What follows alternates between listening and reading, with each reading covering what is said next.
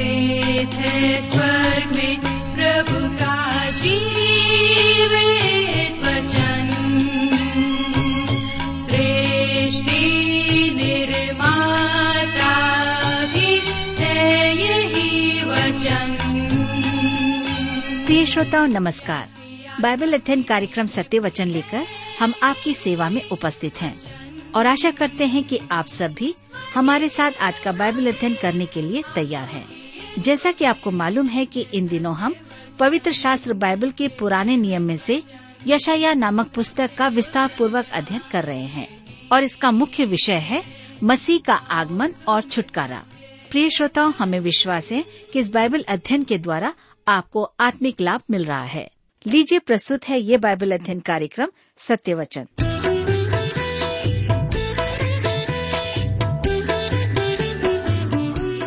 प्रिय मित्र प्रभु के पवित्र और मधुर नाम में आप सबको मेरा नमस्कार। मैं कुशल पूर्वक हूँ और मुझे आशा है कि आप सब भी परमेश्वर की दया से कुशल पूर्वक हैं और आज फिर से परमेश्वर के वचन में से सीखने के लिए तैयार बैठे हैं। मैं आप सभी श्रोता मित्रों का इस कार्यक्रम में स्वागत करता हूँ। अपने उन सभी नए मित्रों का जो पहली बार हमारे इस कार्यक्रम को सुन रहे हैं, उनका मैं विशेष स्वागत करता हूँ। मैं आशा करता हूँ कि आज के इस अध्ययन के द्वारा हम सब अवश्य ही आत्मिक लाभ प्राप्त करेंगे और अपने जीवन में शांति को प्राप्त करेंगे। तो इससे पहले कि आज हम अपने अध्ययन में आगे बढ़ें, मैं आपको बता दूँ कि हम इन दिनों यशाया की पुस्तक का अध्ययन कर रहे हैं। लेकिन इससे पहले आइए हम सब प्रार्थना करें। हमारे जीवित और सामर्थ्य पिता परमेश्वर, हम आपको धन्यवाद देते हैं। आज के सुंदर समय के लिए, जिसे आपने हम सबके जीवन में दिया है, ताकि आज के इस वचन के द्वारा हम फिर से आपकी निकटता में आ सकें। इस समय जब हम आपके वचन में से सीखते हैं, मनन चिंतन करते हैं, हमारी प्रार्थना है कि आप हमारे प्रत्येक श्रोता भाई बहनों को अपनी बुद्धि, ज्ञान और समझ प्रदान करें, ताकि आज हम जो कुछ भी सुनते हैं, समझ सकें, सीख सकें और अपने जीवन में आत्मिक लाभ प्राप्त कर सकें। हर एक प्रकार की बुराइयों से, व्यर्थ की बातों से, दुनियावी चिंताओं से आप सबकी रक्षा करें। इस घड़ी हमारी प्रार्थना उन भाई बहनों के लिए भी है, जो अपने जीवन में निराश हैं, परेशान हैं, या किसी प्रकार से बीमार हैं। व्यक्तिगत जीवन से, या पारिवारिक जीवन से, या नौकरी या पारिवारिक समस्याओं में उलझे हुए हैं। पिताजी, आप उन सब पर अपनी शांति प्रदान करें। इस समय फिर से हम सब अपने आप को आपके हाथ में सौंपते हैं। प्रार्थना यीशु के नाम से मांगते हैं। आमीन।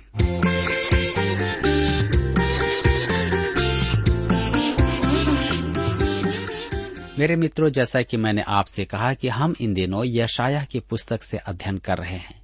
हमने पिछले अध्ययन में देखा है कि इसराइल के भावी पुनरुद्वार और प्रभु के राज्य में आने वाली शांति की भविष्यवाणी देखी है और संसार के शासक का नरक में डाला जाना भी देखा है। अब हम शैतान और बुराई उत्पन्न होने के विषय में देखेंगे। तो आप मेरे साथ यशाया चौदह अध्याय उसके बारह पद को निकाल लीजिए। यशाया चौदह उसके बारह पद में लिखा है, हे भोर के चमकने वाले तारे तू कैसे आकाश से गिर पड़ा है? तू तो जाति जाति को हरा देता था। तू अब कैसे काट कर भूमि पर गिराया गया है? मेरे मित्रों, ध्यान दीजिए, यह जो है शैतान के बारे में है। भोर के चमकने वाले सितारे, अर्थात शैतान। यह हजकेल की पुस्तक 28 अध्याय के अनुसार शैतान को परमेश्वर ने सर्वोच्च प्राणी बनाया था। वह यहूदा स्क्रियति के समान परमेश्वर का विश्वास घाती हुआ। लुका रचित सुसमाचार दस अध्याय उसके अठारह पद में प्रभु यीशु ने कहा, मैं शैतान को बिजली के समान स्वर्ग से गिरा हुआ देख रहा हूँ। पहला योना की पत्री तीन अध्याय उसके आठ पद में लिखा है, जो कोई पाप करता है वह शैतान की ओर से है, क्योंकि शैतान आरंभ ही से पाप करता आया है। परमेश्वर का पुत्र इसलिए प्रकट हुआ कि शैतान के कामों का नाश करे। और तब प्रकाशित वाक्य की पुस्तक बारह अध्याय उसके सात से नौ पद में लिखा है, फिर स्वर्ग में लड़ाई हुई, मिकाएल और उसके स्वर्गदूत अजगर से लड़ने को निकले, और अजगर और उसके दूत उससे लड़े। परंतु प्रबल न हुए, और स्वर्ग में उनके लिए फिर जगह न रही। तब वह बड़ा अजगर अर्थात वही पुराना सांप जो इबलिस और शैतान कहलाता है और सारे संसार का भरमाने वाला है, पृथ्वी पर गिरा दिया गया और उसके धूत उसके साथ गिरा दिए गए। मेरे प्रियो, यह भोर के सितारे का आरंभिक चित्रण है। इस सर्वोच्च प्राणी का पाप क्या था? अंतिम विश्लेषण में पाप क्या है? मैं आध्यात्मिक प्रश्न आपसे पूछ रहा हूँ। दार्शनिक विचार नहीं। पाप क्या है? यशाया चौदह अध्याय उसके तेरह और चौदह पद में हम पढ़ते हैं, तू मन में कहता तो था, मैं स्वर्ग पर चढ़ूँगा। मैं अपने सिंहासन को ईश्वर के तारागणों से अधिक ऊँचा करूँगा और उत्तर दिशा की छोर पर सभा के पर्वत पर विराजूँगा। मैं मेघों से भी ऊँचे ऊँचे स्थानों के ऊपर चढ़ूँगा। मैं परम प्रधान के तुल्य हो जाऊँगा। मेरे मित्रों, यहाँ पर ये शैतान के पाँच अहंकार हैं। वह अपनी इच्छा को परमेश्वर से बड़ी बना रहा था। अर्थात, यह भ्रू व्यवस्था का पाप है। यह बुराई की उत्पत्ति है। मनुष्य का तो क्रमिक विकास नहीं हुआ, परंतु पाप का क्रमिक विकास अवश्य हुआ है। यह सृजित प्राणी द्वारा अपनी इच्छा को परमेश्वर की इच्छा के विरुद्ध स्थापित करने के द्वारा आरंभ हुआ है। नैतिकता की स्वतंत्रता के कारण सृजित प्राणी को अपनी इच्छा व्यक्त करने का अधिकार है। परंतु यह कहना मूर्खता है कि सृजित प्राणी के पास स्वतंत्र इच्छा है और वह जैसा चाहे वैसा ही कर सकता है। वह कुछ क्षेत्रों में सीमित है। भोर के सितारे की अपनी स्वतंत्र इच्छा थी। यह मनुष्य का आदि पाप था। यशाया की पुस्तक तिरपन अध्याय उसके छह पद में वह कहता है, हम तो सब के सब भेड़ों के समान भटक गए थे। हम में से हर एक ने अपना अपना मार्ग लिया। और यहवा ने हम सबों के अधर्म का बोझ उसी पर लाद दिया। हत्या करना पाप है।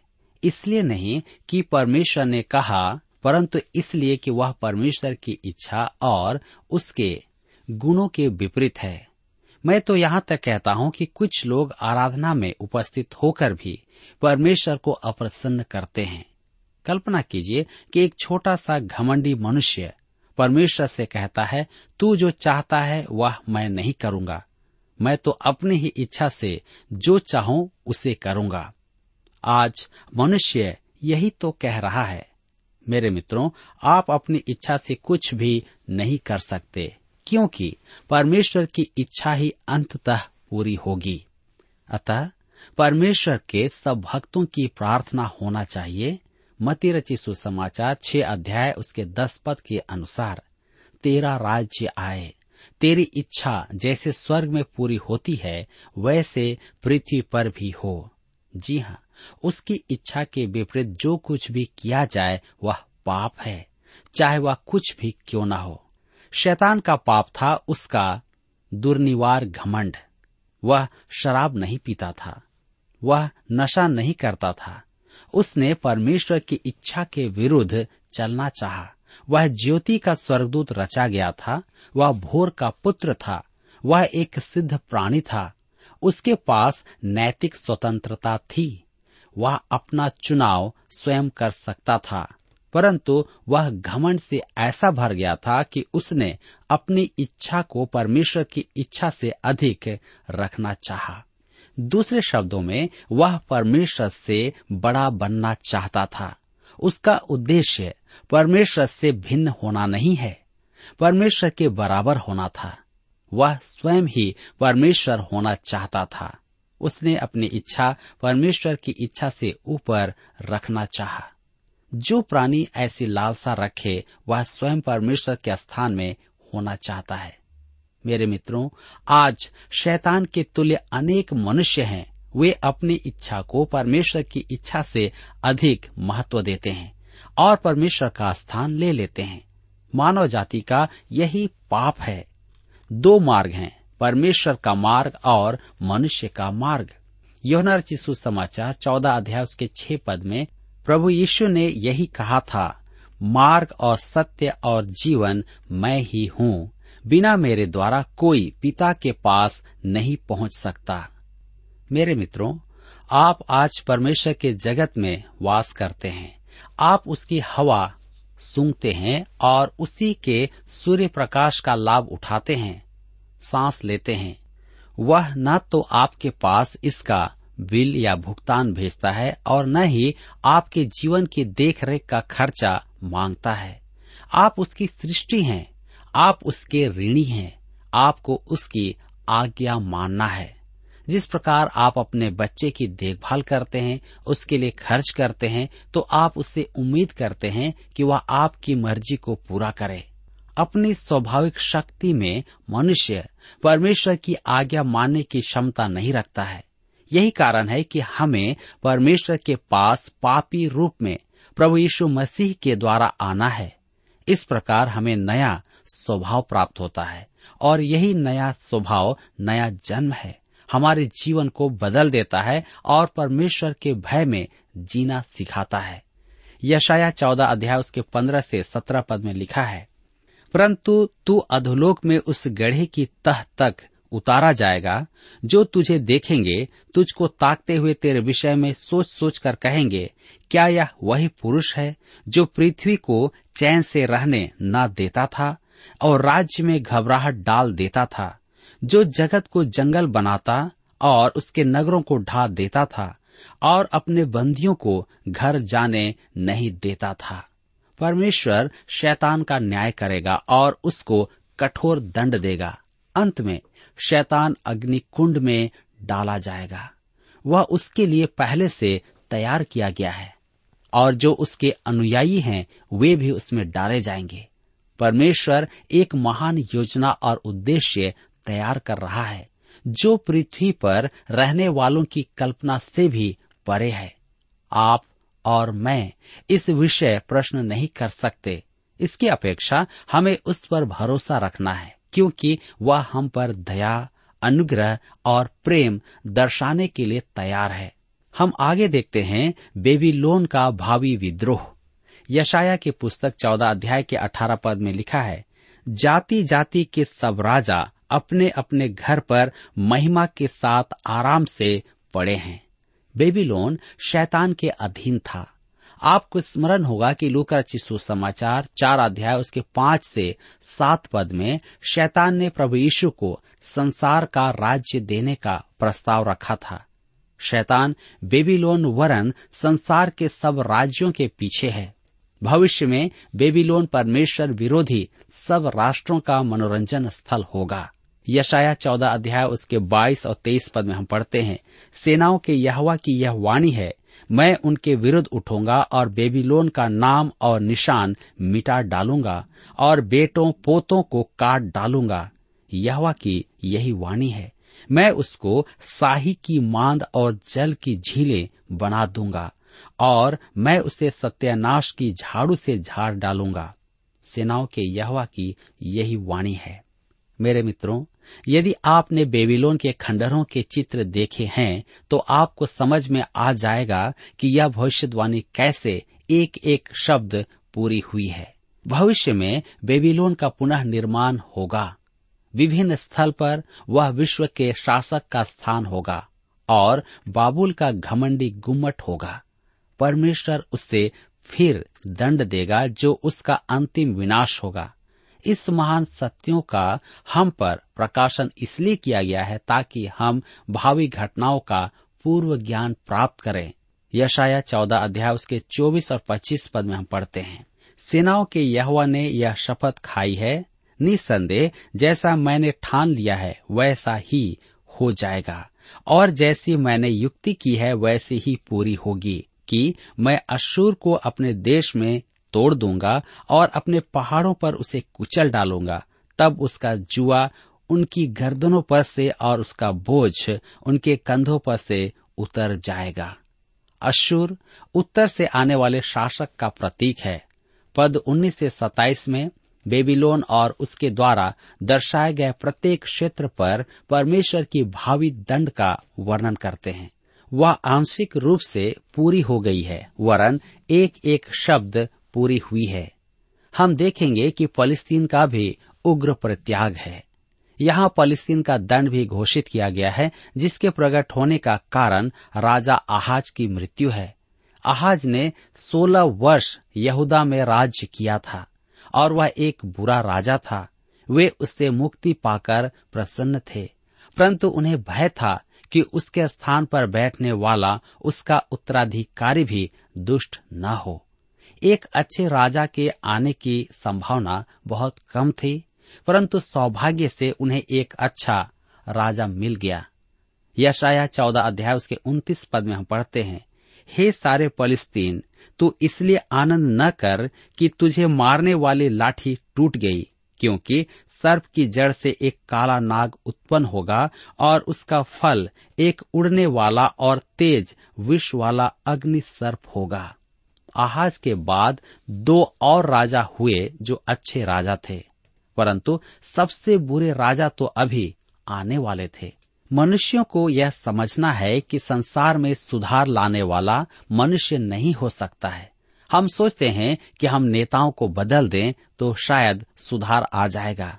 परंतु हमने यह करके भी देखा है कि यह सुधार लाने का मार्ग नहीं है। परमेश्वर फलिस्तीन से कह रहा है कि आहाज की मृत्यु पर वे आनंद न मनाएँ, क्योंकि परिस्थिति में सुधार नहीं आएगा। मेरे मित्रों, प्रभु के राज्य से पूर्व आशीषें तो उन्हें मिलेंगी, परंतु उन्हें कठोर दंड दिया जाएगा, जो पड़ोसी राज्यों की तुलना में कहीं अधिक होगा, क्योंकि इस देश को ज्योति प्रदान की गई थी, और ज्योति उत्तरदायित्व उत्पन्न करती है। यशाया भविष्य की ओर निहार रहा है। जिस समय महाक्लेश से या महाक्लेश में ख्रिस्त विरोधी का राज्य होगा। कुछ लोगों का मानना है कि यह वास्तव में दंड कहा तो गया है, परंतु वैसा दंड नहीं है। पलिस्तीन नाम बड़ा रोचक नाम है, जो पलिस्तियों से उस स्थान को प्राप्त हुआ है। वे मिस्र से निकलकर समुद्री तट के किनारे आकर बस गए थे। इसराइल के प्रवेश के समय तो वे वहाँ थे, परंतु अब्राहम के युग में वे वहाँ नहीं थे। चार सौ वर्ष बाद जब इसराइल वहाँ लौटा, तब वे वहाँ थे। सपन्या और जकरिया की पुस्तकों में अशदोद और अस्कलोन के विरुद्ध विशेष भविष्यवाणियाँ हैं। ये दोनों नगर फलिस्तीन नगर थे, उन्हें नष्ट होना था और वे नष्ट हुए। पद तीस से बत्तीस में उनके दंड का सविस्तार वर्णन है और दंड अति कठोर है। मेरे मित्र, यहाँ पर अध्याय चौदह समाप्त होता है और अब हम आगे बढ़ते हुए अध्याय पंद्रह से अपने अध्ययन को जारी रखेंगे। इसमें हम देखते हैं मुआब को दंड। इस संक्षिप्त अध्याय में मुआब को दंड देने की भविष्यवाणी है। यह एक विचित्र बात है कि बेबीलोन के संबंध में केवल दो ही अध्याय हैं। बेबीलोन प्रथम महान विश्व शक्ति था। बेबीलोन की तुलना में मुआब एक नगण्य देश था। परंतु यशाया के युग में और यहाँ तक कि दाऊद के युग में भी मुआब एक महत्वपूर्ण देश हो गया था। वह एक बड़ा राज्य था। मुआब लूत की बड़ी पुत्री की अवैध संतान था। उसी के नाम से यह देश पड़ा। उसी के वंशजों को मुआबी कहते थे। वे इसराइल के सदाकालीन वैरी थे। उनके राजा बालाक ने विलाम को बड़ी भेंट देकर इसराइल को श्राप देने के लिए बुलाया था। वह उनके आगमन से डर गया था। मेरे मित्रों, रूत की पुस्तक में मुख्य नायक रूत एक मुआबी स्त्री थी। रूत का चरित्र अति मनभावन है। दाऊद भी तो इस कारण आधा मुआबी था, क्योंकि रूत दाऊद की दादी थी। जब दाऊद शाउल से डरकर भागा था, तब उसने अपने माता पिता को मुआब में रखा था। वहाँ उसके संबंधी थे। आज मुआब राष्ट्र विलोप हो गया है। आज के मुआबी कौन है? मेरे विचार में, वे जो परमेश्वर के साथ घनिष्ठ संबंध का दावा तो करते हैं, परंतु दिल की गहराई से उससे दूर हैं। उन्हें हम मुआबी कह सकते हैं। देखिए, इब्रानियों के पत्री बारह अध्याय के आठ पद में, फेलिक्स और फेस्तुस के समान मुआबी भी राज्य के निकट पहुँच गए थे, परंतु प्रवेश न कर पाए। वे परमेश्वर की प्रजा के पड़ोसी थे, परंतु परमेश्वर के अनुयायी कभी नहीं बने। आज के मुआवियों को पहचानना कठिन नहीं है। वे आज हमारी कलिसिया में भी हैं। वे विश्वासियों की न्याय व्यवहार दिखाते हैं, उनका वर्णन पॉलुस दूसरा तिमोथियस के पत्र तीन अध्याय के पाँच पद में करता है। वे भक्ति का भेष तो धरेंगे, पर उसकी शक्ति को न मानेंगे। यहूदा सोलह में उनका चरित्र दर्शाया गया है। असंतुष्ट कुड़कुड़ाने वाले और अपनी अभिलाषाओं के अनुसार चलने वाले। मुँह से घमंड की बातें बोलते हैं। लाभ के लिए मुँह देखी बड़ाई क्या करते हैं? आज के मुआबी अभक्त हैं। वे भक्ति का रूप धारण करते हैं, परंतु होते नहीं। आपसे कुछ मिलने की आशा हो तो वे मीठी मीठी बातें करते हैं, परंतु जब उनकी आशा टूट जाए तो आपको दूध से मक्खी के समान निकालकर फेंक देते हैं। मुआब एक खतरनाक मित्र था। वह इसराइल का विश्वास योग्य पड़ोसी नहीं था। तो आइए हम देखें मुआब का आकस्मिक विनाश। यशाया की पुस्तक पंद्रह अध्याय, उसके एक पद में लिखा है, मुआब के विषय भारी भविष्यवाणी।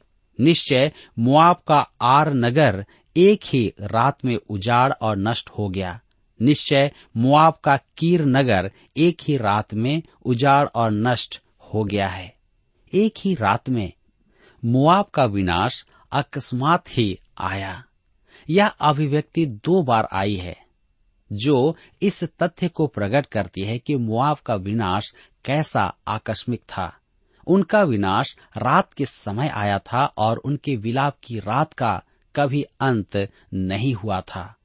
अशुरों ने जो उस देश का विनाश किया, वह अवर्णित था। उस पर विश्वास करना कठिन था। ऐसा प्रतीत होता था कि वे इस धरती पर से मुआब का नामो निशान मिटा देंगे। कीर नगर मृत सागर के दक्षिण पूर्व में लगभग पंद्रह किलोमीटर की दूर पर एक पर्वत की चोटी पर बसा हुआ था, जिसे नाश किया गया। यशाया पंद्रह उसके दो पद में लिखा हुआ है, बैत और दीबोन ऊँचे स्थानों पर रोने के लिए चढ़ गए हैं। नबो और मेदबा के लिए मुआब हाय हाय करता है। उन सबों के सिर मुड़े हुए और सबों की दाढ़ियाँ मुड़ी हुई है। मेरे मित्रों, इस पद में जिन स्थानों का उल्लेख किया गया है, संभवतः हम उनसे परिचित नहीं है। बैत का अर्थ है, घर जो मोश का मंदिर था। दिबोन, यर्दन नदी के पूर्वी तट पर बसा एक नगर था, जहाँ मुआब का पत्थर पाया गया है। नीबो, वह पर्वत है जहाँ से मूसा ने प्रतिज्ञा के देश को देखा था। मेदबा, रूबेन का नगर था। इसे हम यहोशु तेरा अध्याय उसके सोलह पद में पाते हैं। यशाया के युग में यह संपूर्ण क्षेत्र और नगर मुआब के अधीन था। वे नष्ट होंगे क्योंकि वे परमेश्वर को जानते हुए भी अन्य जाति देवताओं के मंदिरों में उपासना करते थे और कहते थे कि वे जीवित और सच्चे परमेश्वर की आराधना कर रहे हैं। यशाया पंद्रह उसके तीन पद में लिखा है, सड़कों में लोग टाट पहने हैं, छतों पर और चौकों में सब कोई आँसू बहाते हुए हाय हाय करते हैं। मेरे मित्रों, मैं आपको बता दूँ कि जॉर्डन के आमान नगर में आपको एक विचित्र अनुभूति होगी। वह एक दरिद्र नगर है, परंतु यशाया के युग में वह समृद्ध नगर था।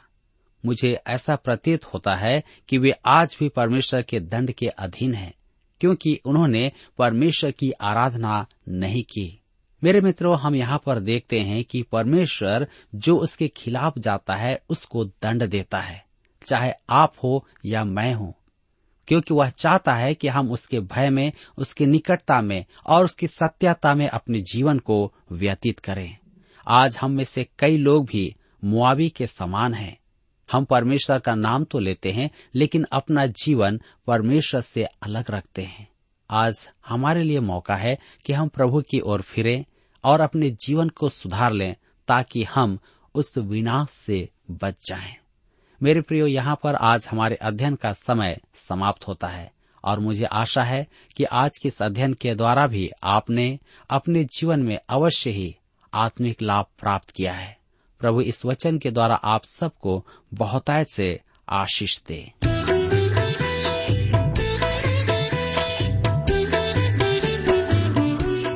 प्रिय श्रोताओ, अभी आप सुन रहे थे बाइबल अध्ययन कार्यक्रम सत्य वचन हम आशा करते हैं कि आज के इस कार्यक्रम से आपको आत्मिक लाभ मिला होगा।